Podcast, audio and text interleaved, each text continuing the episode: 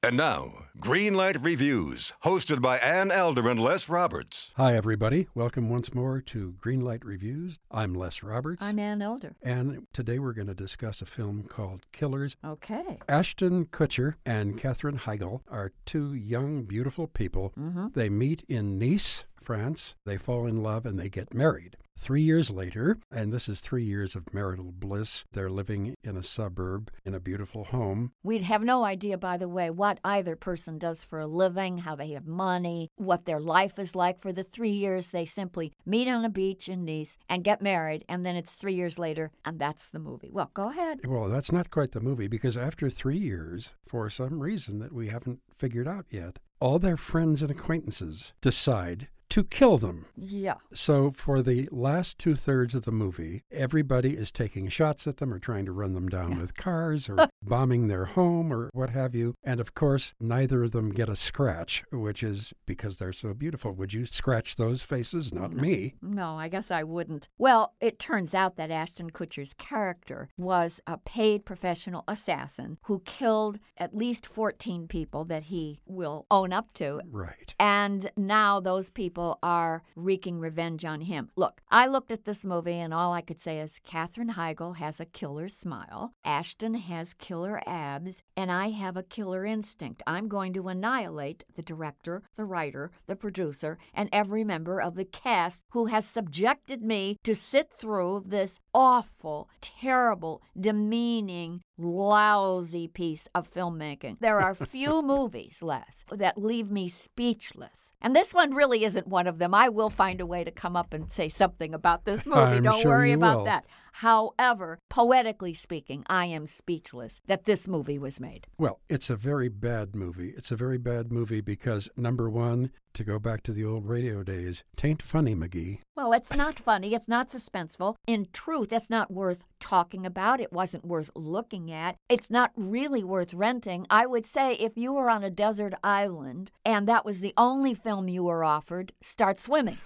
because this movie will offer you nothing except you'll get a huge headache from it. You know, I want to talk about the casting here because Okay. obviously somebody thought, well, let's put two of the most impossibly gorgeous people together and watch that chemistry happen. And we can probably throw them a lousy script, but because they're so gorgeous, then maybe the audience will buy it. For me, they were gorgeous for about five minutes. Yeah. They were, both of them. After that, I said, okay, do something for me, and they never did. Well, Heigl has the beauty, I think, of one of those old fashioned movie stars. To me, she looks like a Vargas painting. Yes. But in the movie business, she would fall in the group headed up by Betty Grable or June Haver or even Loretta Young. She's got that gorgeous smile. Yes. She very well may be the most beautiful woman working in movies. There's no doubt about that. Close, anyway. She really is. But instead of taking on or learning her craft, which is to be kind of this generation's Meg Ryan, Miss Heigl keeps insisting that she is a skilled, brilliant comedian.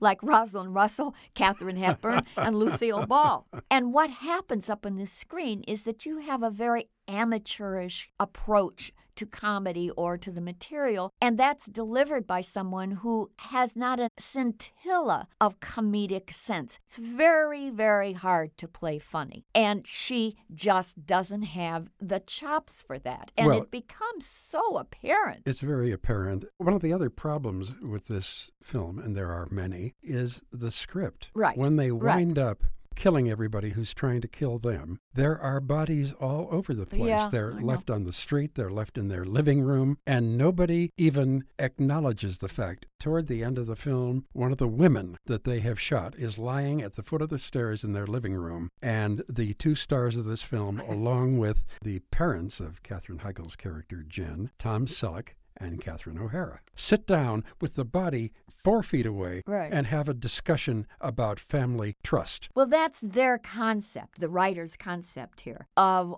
that which is funny. They think that that makes killing people and the whole act of being an assassin amusing when you are that cold that you can sit down and have a cocktail while the bodies are close by lying there. You know, I want to talk, though, for a second before we move on about Ashton Kutcher because he's a producer of this movie Yes. and he is the co star. You know, I keep waiting for Ashton Kutcher to mature. I think that he has the acting chops. I think he's got talent. But he always settles for these little capers that go nowhere. And as a result, he comes off looking like a jerk. He shouldn't. He's so much more than that. He's got what I call the legs to do comedy as opposed to Miss Heigl. And you know what? I don't want to pick on her too much. It's not fair because, frankly, she is really hampered by terrible scripts. Yes. And when you are not an accomplished comedian, you need all the help you can get. So that said, I think she'd be better off if, you know, she stuck with drama for a while. But Ashton Kutcher knows comedy, and that's why he's a natural for this kind of a movie. But the script was so terrible, and his performance is again kind of lazy, so we don't really get to see what he can give us. And that's a shame because he's had opportunity galore, and I want him one of these days to connect because I think he's that good. Well, I think he probably is that good good. Tom Selleck is probably the only actor in this film who emerges from it with a scrap of his dignity left. Well, he's stoic anyway, so. Yes, he is very stoic. Talk about Catherine O'Hara for a moment. Oh my gosh, I love this actress.